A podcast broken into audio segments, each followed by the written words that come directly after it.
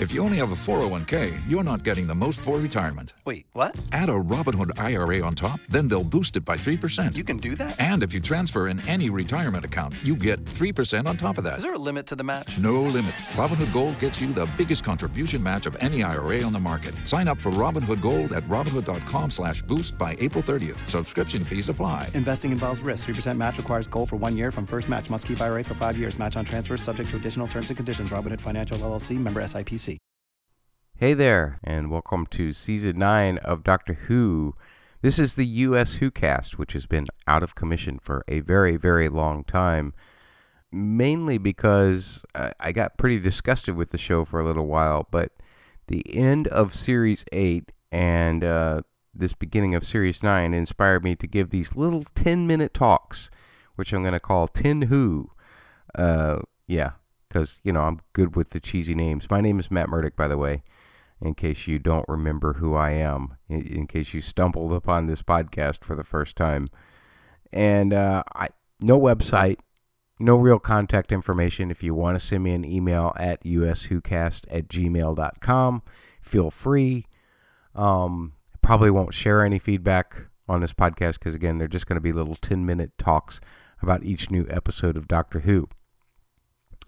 And The Magician's Apprentice, written by Moffat, uh, this time around, I thought was an excellent episode. On a 10 scale, I would definitely give it an 8.8, leaning more towards the 9 side. I loved the reintroduction of all of the characters. Seeing Skaro was absolutely amazing. It's the best Skaro has ever looked. Um, seeing uh, Missy back, even though, you know, she there's really no reason why she should still be alive. But I love how Moffat just kind of just played it off and said, "Well, it doesn't really matter."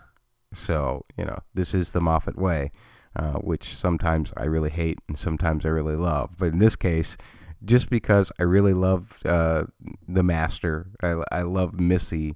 Uh, so much that uh, it doesn't really matter. That actress is brilliant. She is hilarious and scary all at the same time everything the master should be. And that's absolutely fantastic. And uh, looking forward to her continued role in the series as we go along. Uh, Jenna Coleman, adorable as always. Uh, Clara herself, annoying as always. Although I- have warmed up on Clara quite a bit as compared to the way I was about her at first. I thought last series was um, really good at defining her and the new doctor uh, in terms of who they are. And that makes me feel a lot better about uh, the two of them going forward. It makes me feel a little bit better about Clara going forward. Lots of surprises in this. Uh, the origin uh, of uh, the first time that the doctor meets uh, Davros, which it's interesting that he's come back in time and he just the first time that it's so he's known Davros all you know for so many regenerations, uh, and yet he sees Davros at Davros's youngest in this much later period in the Doctor's life. So that's fantastic. I love how out of order everything always is with Doctor Who, and um, man, some really good stuff. Uh, great storyline. Some things I didn't really care for. The guitar playing thing. I mean, that was funny. It was great. Uh, again, I felt like uh, Missy actually stole that scene more than the Doctor did. Um, yeah, I mean, you can you can have the Doctor embracing his old style, and that's what that point was was to kind of harken back to the the quirkiness of a Tom Baker or, or what have you. Speaking of which, it was cool that they threw in the little clip about uh, when he thought about trying to kill all of the Daleks in that one classic episode, which I can't remember the name of right now. I know all you classic fans are yelling at me, screaming at me, turning the podcast off. That's okay. I'm a new fan, uh, mostly a new series fan show. I do have some classic experience, but not a whole lot. So you're going to have to forgive me when I screw that kind of stuff up. Anyway, uh, loved getting all this backstory. Man, Skaro just looked amazing when it was finally revealed. Um, I just when I saw that in the trailer, the first thing I, I tweeted a couple of friends was, "Was that Skaro? Was that Skaro?" And I was hoping it was. Yes, it was, and it just looked fantastic. Um, it was a great co- uh, kind of combination of, of what had been in the classic series before, uh, way back with the first Doctor, and the kind of modern sensibility that the show has now. I thought that it looked it looked beautiful. I love the idea of this shorthand between the Doctor and Missy. You know, because they're both Time Lords. They're both a lot more all knowing than everybody else, right? And all the doctor has to say to Missy is gravity, and she goes, "I know." And then you get that whole great bit with with uh, Missy doing the thing about gravity. I loved that. That was fantastic. There are some things that uh, I didn't like of course. Uh, like I said, the guitar playing wasn't very thrilled by that Snake character. I don't even know. I, I, he impressed me so much that I didn't even catch his name. The computer graphics on the planes and the snakes were pretty terrible.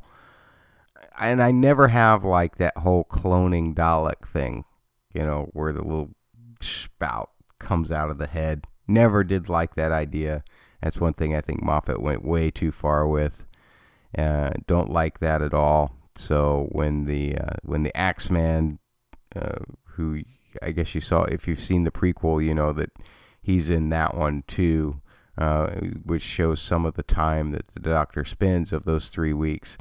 It is good to, that they gave that prequel because you know this whole introduction scene of the Doctor when uh, uh, Clara and Missy finally find him wouldn't have made a whole lot of sense at all. But it does make more sense that way. But at any rate, hate the cloning Daleks. Don't like that. Don't like that. But it all did lead up to a great ending where Davros has put the Doctor into this position where he wants something from him, and the only way that the Doctor can repair all the damage that Davros does here. He's killed Clara, he's killed Missy, he's destroyed the TARDIS.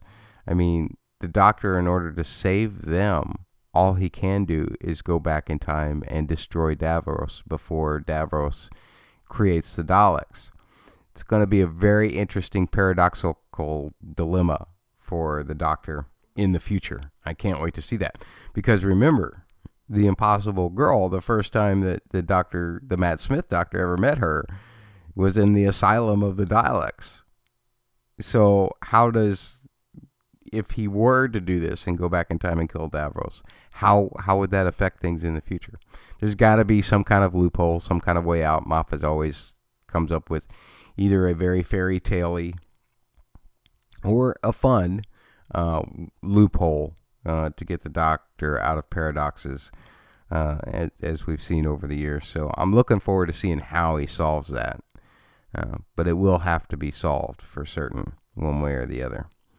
Um, what else uh, mentioned? You know, no explanation of how Missy survived. That's okay, because he played it off as a joke.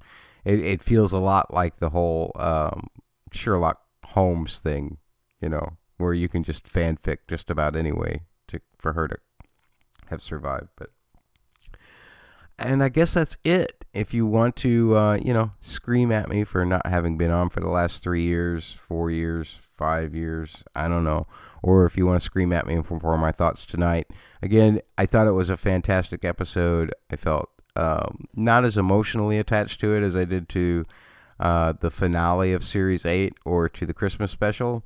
Uh, however, uh, I, I, thought that it, it, was very poignant. I thought it was good storytelling, and uh, I'm looking forward to seeing how they uh, get the Doctor out of this one. Cliffhangers, man. Uh, I got a feeling uh, there's going to be more of those kind of cliffhanger episodes uh, this particular series, from what I've heard. So I'm looking forward to having these kind of two more two-parters. Moffat was always good with the two-parters in the RTD era. So I'm hoping that uh, he kind of continues to be able to do that type of thing in the future as well. And that's it. This is Matt. Thanks for listening. Bye. Tax day is coming. Oh, no But if you sign up for Robinhood Gold's IRA with a 3% match, you can get up to $195 for the 2023 tax year. Oh, yeah. Sign up at Robinhood.com slash boost by tax day to get the biggest contribution match on the market. Subscription fees apply. Investing involves risk. 3% match requires gold for one year from first match. Must keep IRA for five years. Robinhood Financial LLC member SIPC.